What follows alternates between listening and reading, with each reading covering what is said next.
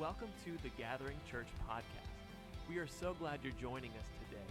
For more info about the Gathering, you can check out thegathering.online. Thanks for checking out the podcast. Here's today's message. And I want to again say thank you for your faithfulness and giving and your generosity. At the beginning of this year, we made a commitment to giving worldwide and local missions every single month. And so we're tithing on your tithe. So when you tithe, you are automatically giving 10% of that is going to missions around the world. Isn't that exciting to be a part of that? Amen. Yes. Praise God. Praise God. Well, good morning, and we're, we're glad that you're here as we are finishing up a sermon series that we started at actually the beginning of this year in, January. It's called Write the Vision. Write the Vision. The past two weeks, we've taken a quick little break. Last week, we had a special message for Super Bowl Sunday. Uh, I was told not to talk about the Super Bowl. I'm not going to bring up that the Chiefs won or anything like that, so I'm just going to move on to the message. Uh, but we talked about last week defeating an underdog mentality. We talked about the story of David and Goliath. If you missed that, you can check that out. And the week before that, we had a great word um, from Pastor Rick, my dad, on our thoughts. And I really encourage you, if you missed that one, please, please, please go back and check that out. He says, Not all of your thoughts are your thoughts. We need to remember that because the enemy wants to plant thoughts in your mind and make you take the credit or the blame for it. So please check that out. But before those two weeks, uh, we've been looking through the, the book of Habakkuk. We've been talking about the vision because God has a vision and a plan for your life. Somebody say amen. If you know that God has a plan for your life, He has a vision for your life. We started in the first chapter of Habakkuk. It's, he talks about Habakkuk is airing his grievances to God in this time. And I just want you to know that when we're frustrated with God, He is big enough and strong enough to handle our frustrations, right? When we're upset, don't, don't talk about God, talk to God when you're upset. Talk to God when you're struggling. And then we looked in chapter 2, we looked at what should we do when God gives us a vision? Because we have a responsibility to play with that. We, we have a part in that. Habakkuk 2, God says to Habakkuk, write down the vision so they can run who reads it. We're supposed to write down what God is saying to us. We're, we're supposed to be uh, waiting patiently on the Lord. And, and thirdly, we, we looked at how we need to guard our heart from pride that wants to try to twist and take away God's vision for our life. We actually stayed in chapter 2 for, for two weeks. Um, we, we looked at the different woes. we talked about woe there of, of God bringing against the Babylonians. You see, the Israelites were struggling with the sin of injustice and idolatry. And God was going to use the Babylonians, a, a more wicked nation than the Israelites, to punish and bring judgment on them. And we talked about the different woes for us, right? We, we shouldn't choose violence in our life. We, we shouldn't take what doesn't belong to us. We shouldn't force other people to do what is wrong. We shouldn't worship or idolize the things that are built in this world.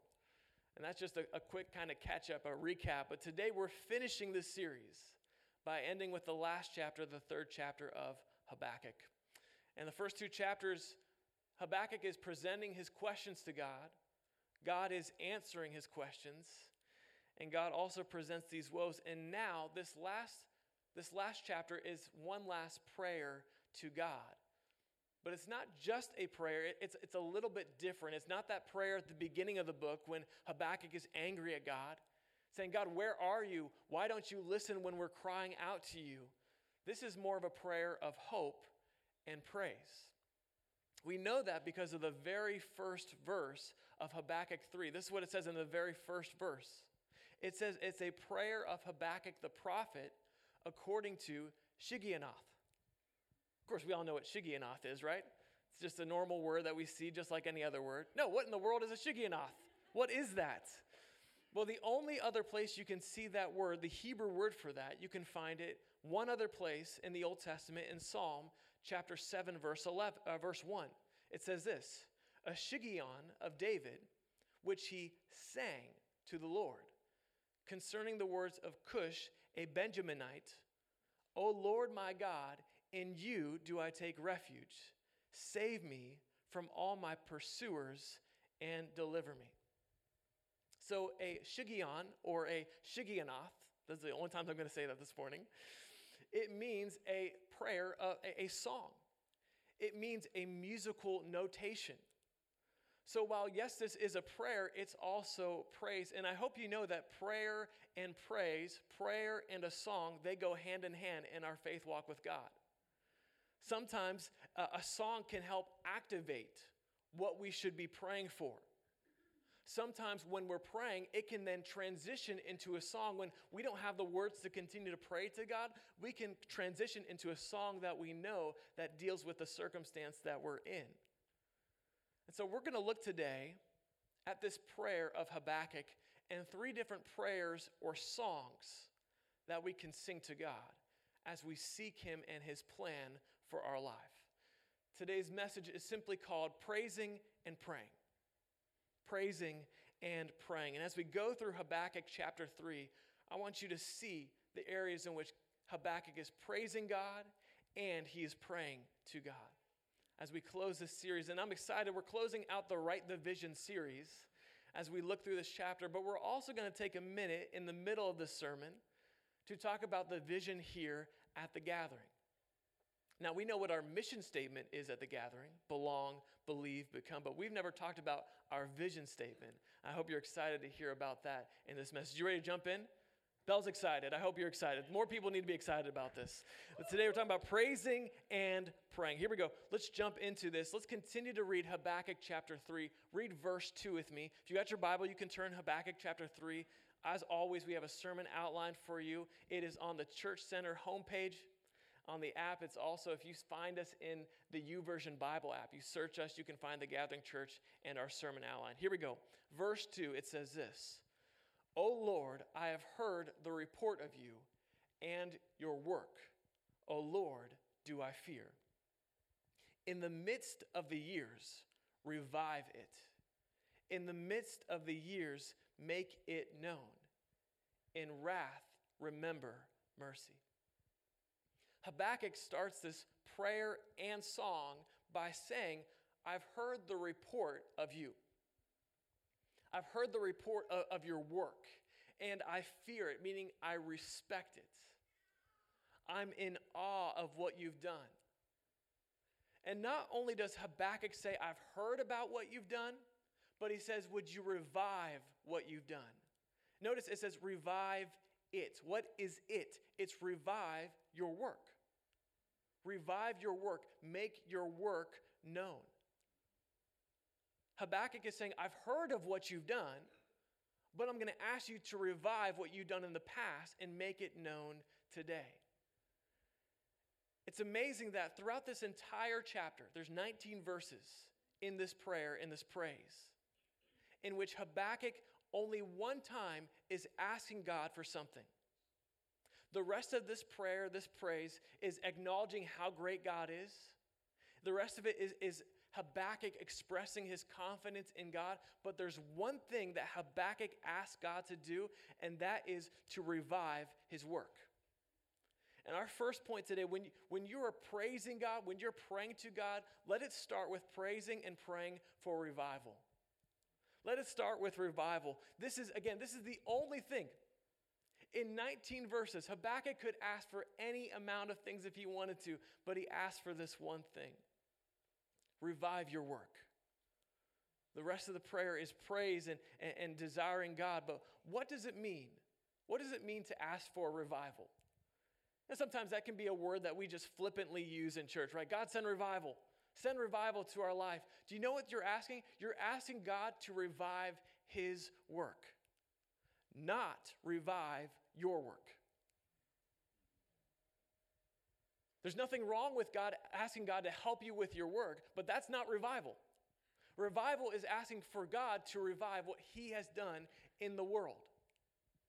And we're going to see stories throughout the rest of this chapter where Habakkuk gives examples of what he was asking God to do. But calling for revival should mean asking God to revive his work, not my work asking God to move in the present like He's moved in the past. So when we're saying, God, revive your work, we're saying, God, I know that you've met with people before, you've encountered them before, and I'm asking you to revive your work and do it again. It's saying, I know that you filled people with your Holy Spirit before, and I'm asking you to revive that work and fill people with your Holy Spirit again. It's saying, I know that you've healed people emotionally, mentally, physically before in the past, and I'm asking you to revive that work and heal people again. That's what you're asking for when you ask for revival. Know what you're asking for. Habakkuk says, Revive your work and make it known. Make it known that it was God who did this and not me. I think one of the reasons we looked at David and Goliath last week, right? I think one of the reasons that David was the one who killed Goliath, obviously he was willing to partner with God, all those things, but God used the weakest, the youngest of eight sons to kill this Goliath, this giant of a man, to make it very clear that it wasn't David and a sling, it was God who destroyed the giant. Revive your work. What are you asking God to revive in your life? Maybe we need to be praying for God to revive His work in the government and in the city and in the nation so that godly decisions are being made again with biblical backing and support.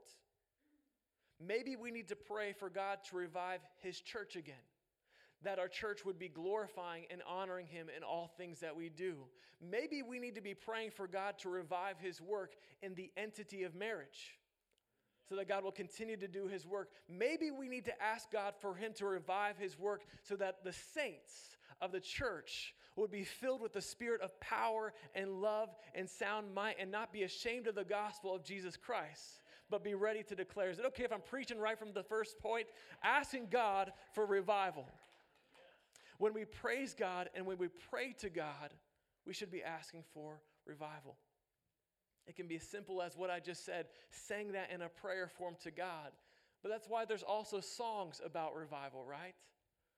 That's why we sing songs like, Lord, send revival. Lord, send it now.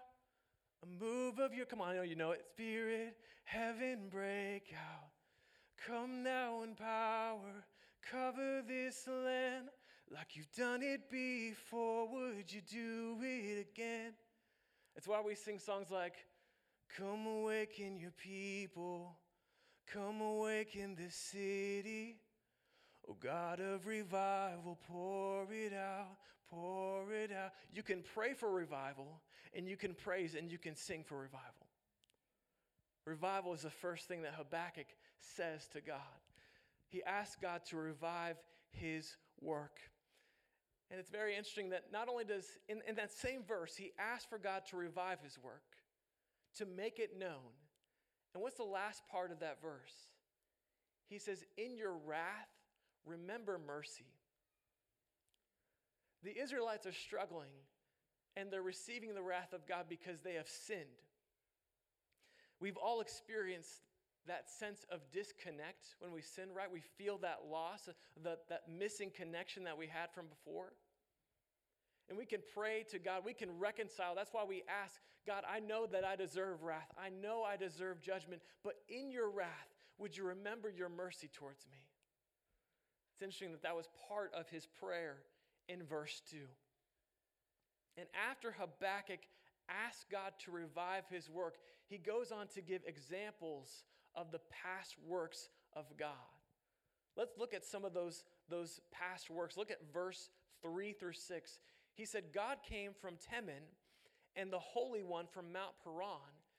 His splendor covered the heavens, and the earth was full of his praise. His brightness was like the light, rays flashed from his hand, and there he veiled his power. Before him went pestilence and plague, followed at his heels. He stood and measured the earth. He looked and shook the nations. Then the eternal mountains were scattered, the everlasting hills sank low.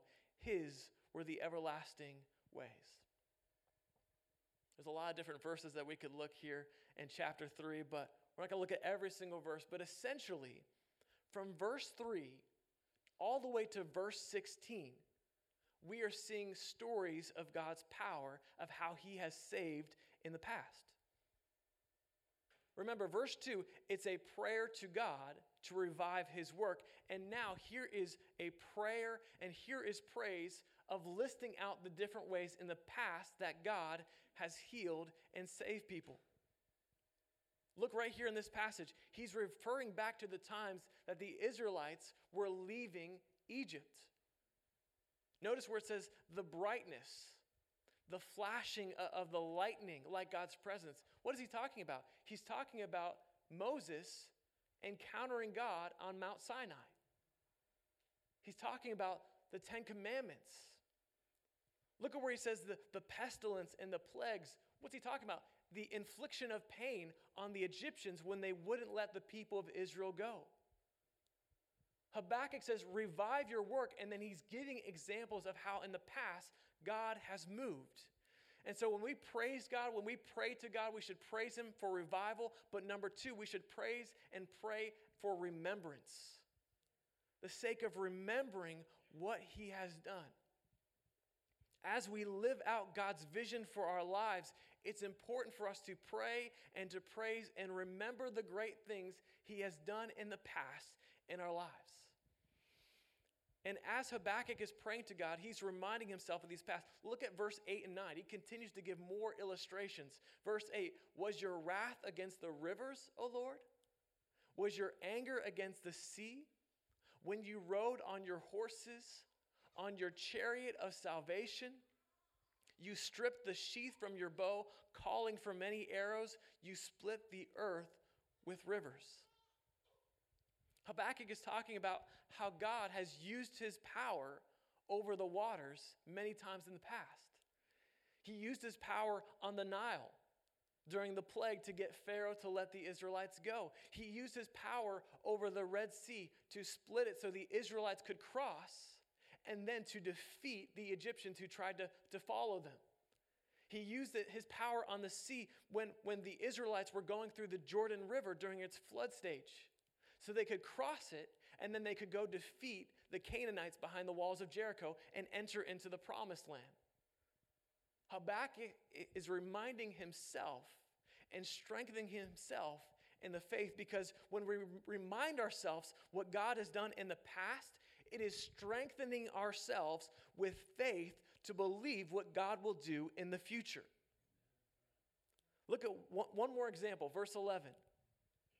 It says, The sun and moon stood still in their place at the light of your arrows as they sped, at the flash of your glittering spear.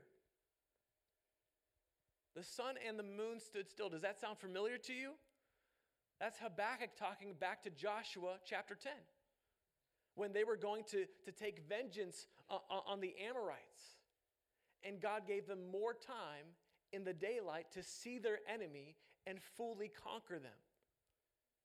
Habakkuk is reminding himself, and what does he do? He's strengthening himself and saying, God, if you defeated the Amorites in the past, you defeated the Egyptians, you can now, in our present problem, you can defeat the Chaldeans, the Babylonians. You've done it before, revive your work and do it again. I remember how you've moved in the past.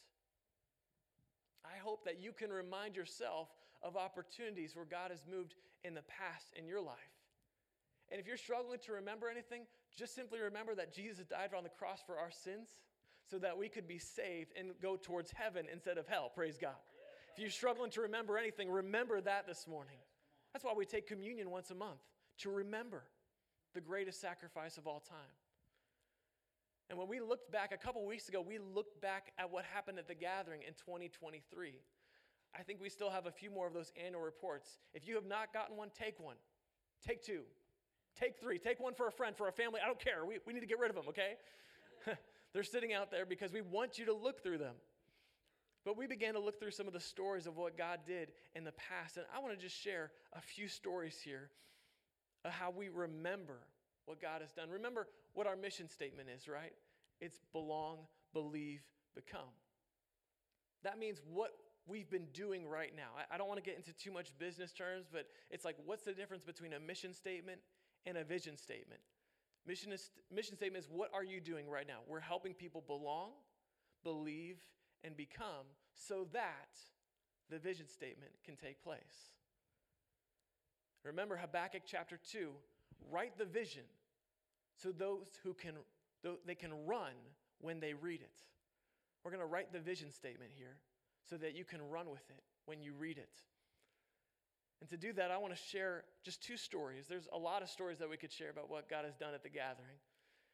And I got their permission before I shared these stories, just so you know. But there's two text messages or emails that were sent. They're going to be up on the screen, and it's going to be hard to read, but that's the actual what we received. I will read it to you, don't worry.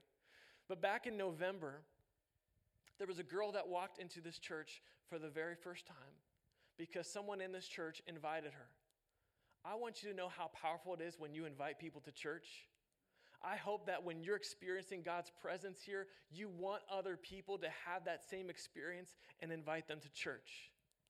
And because someone invited a person to come into church in November, this person that day texted me this. They said, she said, I got super emotional today during the first part of service today. That's never happened to me in church before. I felt so good to be in there. You are all so welcoming. Thank you.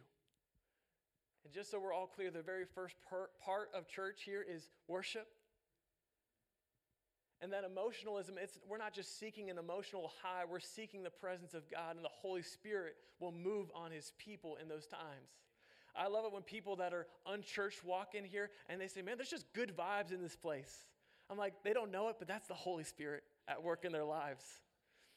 And that woman that came in here in November and said that and texted me on that Sunday, the very next Sunday, she was baptized right here, dedicating and publicly proclaiming her love for Jesus Christ.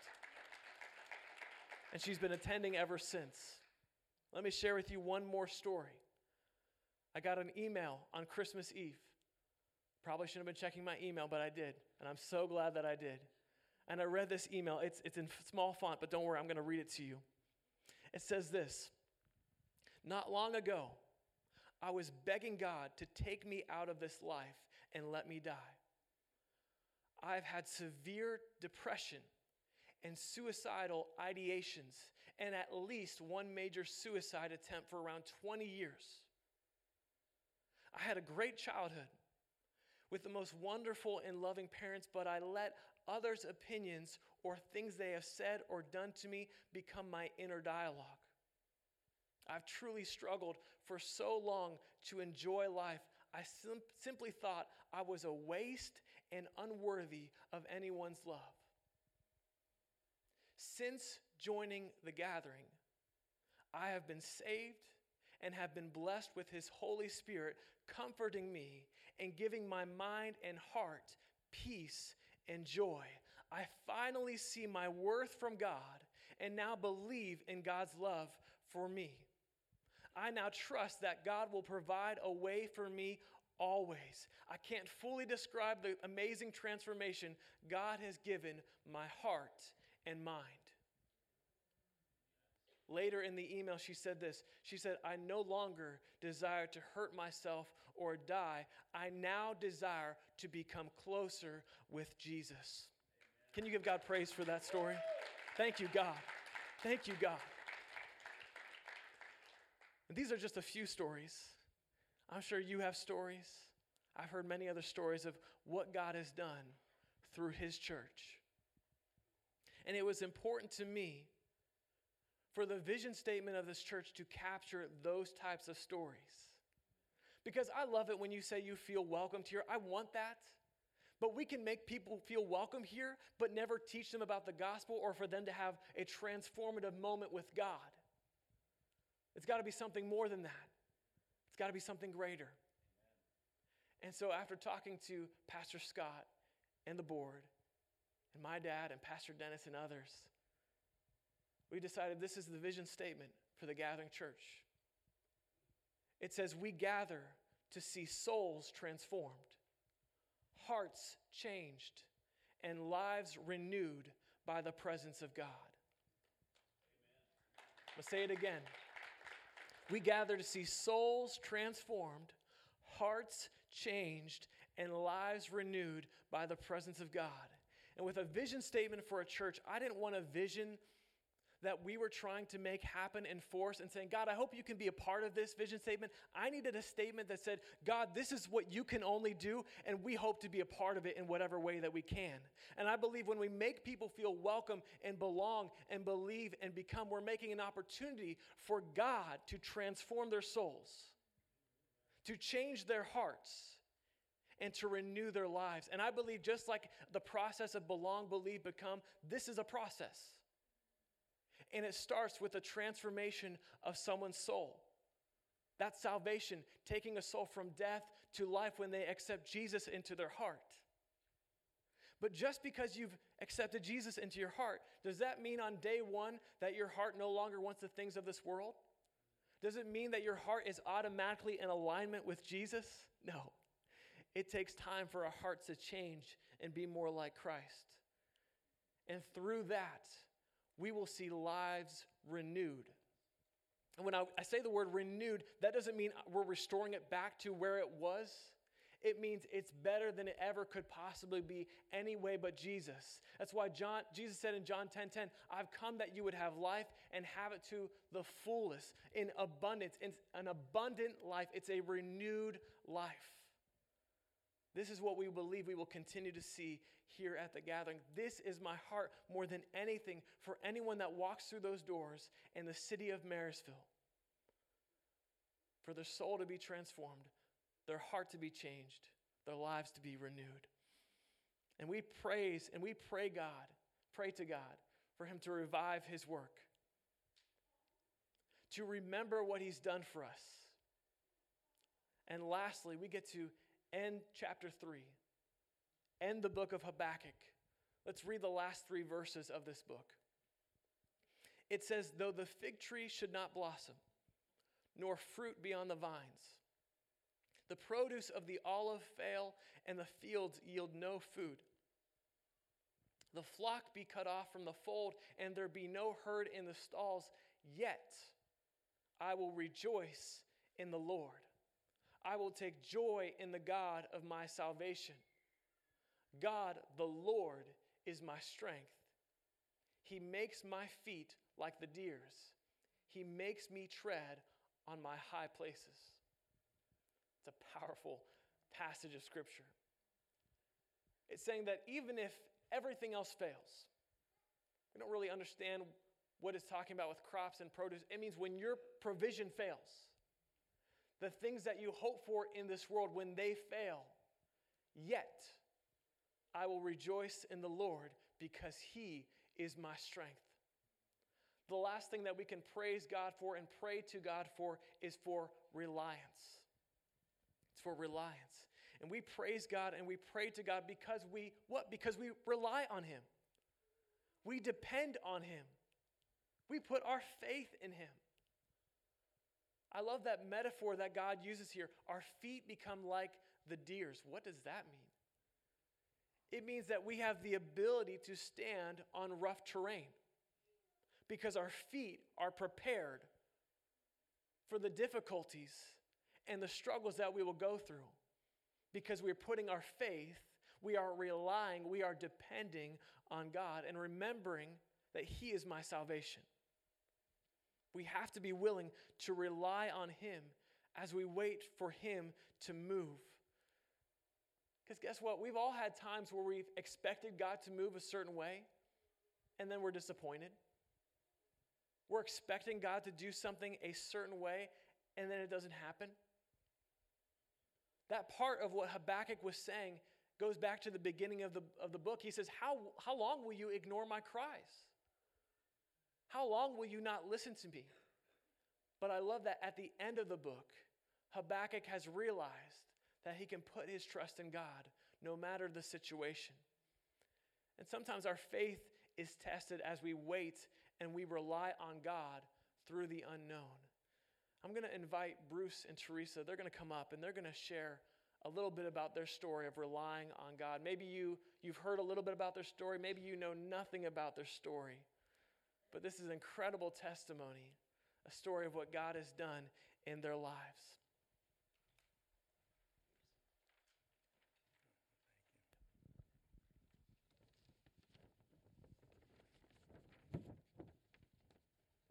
Psalms 27:14 Wait for the Lord. Be strong and let your heart take courage. Wait Hi, my name is Bruce Forney, and this is my wife, Teresa. We have attended the gathering for about a year and a half now. I have battled a terminal lung condition for over eight years. You may say that eight years is a long time.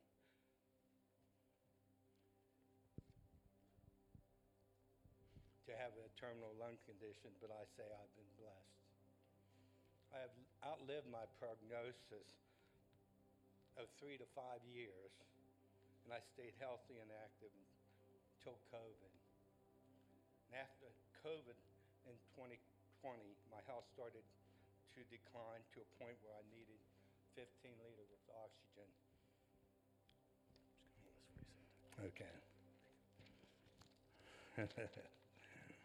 Hmm. Over a year ago,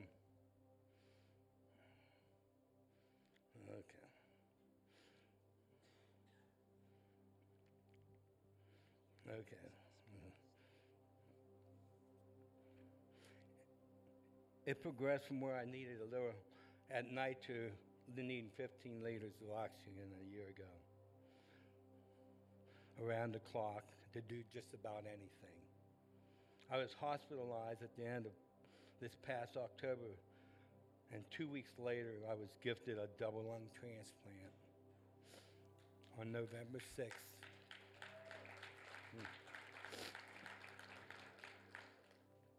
At the Cleveland Clinic just, teen, just 14 weeks ago. Through the grace and the goodness of our God, and the love and the selflessness of an organ donor and their family, I received the gift of life. My, my testimony is a true story of being positive, faithful, prayerful, and a, a recipient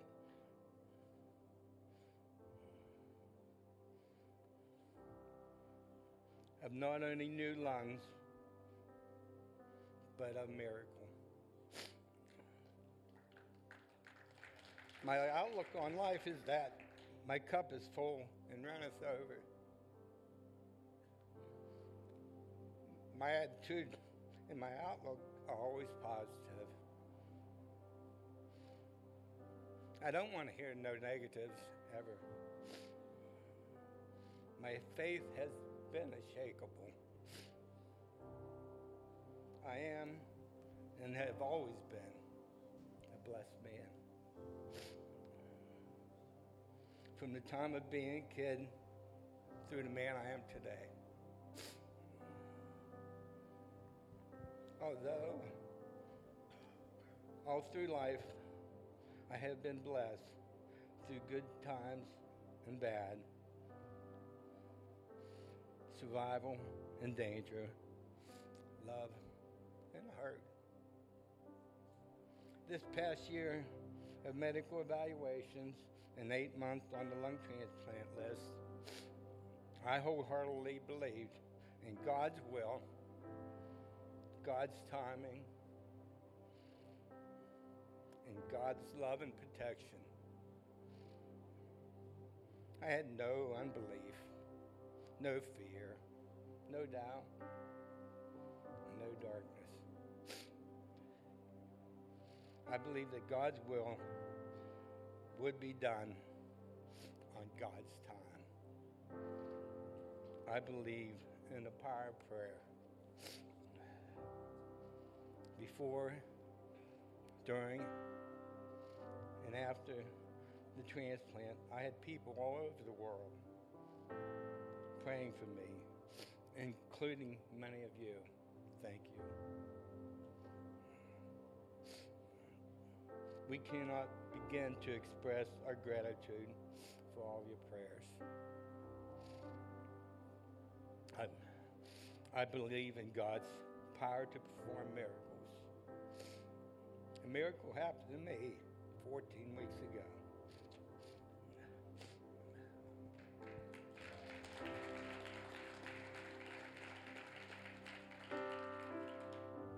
Bruce and I approach life very differently, and we approach this transplant very differently too. I am one whose cup is usually half empty, and there's usually a yes, but in my conversations. Bruce and I were at serious odds over this transplant, to say it mildly. I was the one that was full of darkness and unbelief, but mostly fear. I wanted a predictable course, even, met, even if it meant an unthinkable end. I didn't want the risk. When I was faced with Bruce's insistence that he was moving forward with this transplant, my thoughts continued to focus on the unknown, the realities, the practicalities, the logistics of living in Cleveland for three months, and then there was no guarantee of success fear took over faith. I was afraid of life after transplant, which could be filled with a whole array of complications, and life could be worse. Bruce's transplant happened with perfect orchestration by God, God's perfect timing, and I witnessed God's power in performing a miracle. Yes, there was a skillful surgeon and medical team who exchanged Bruce's sick lungs with a set of new healthy lungs. And there was so much, though, that cannot be explained by the science of medicine. God brought Bruce back to life with new breath in his lungs in record speed. A surgery that took only five hours instead of the expected 10. Five hours on a ventilator in ICU instead of days. And Bruce walked out of the hospital in 14 days instead of weeks or months. I sat there watching the power of this miracle being performed right in front of my eyes. It was like a very tight, beautiful flower unfolding and opening with lap speed. I'm usually quite stoic, but I could not stop crying because of the witness of God's power and command of Bruce's healing and recovery. The miracle changed us, and it changed me. It changed my heart, it changed my soul, my faith, and my belief. When I look at Bruce today with no oxygen, with color in his cheeks, and the first thing I noticed out of surgery that I fell in love with again was he had color in his lips, and I stand and stood in awe. I thank God for this miracle of new life and breath in my lungs and give Him all the glory.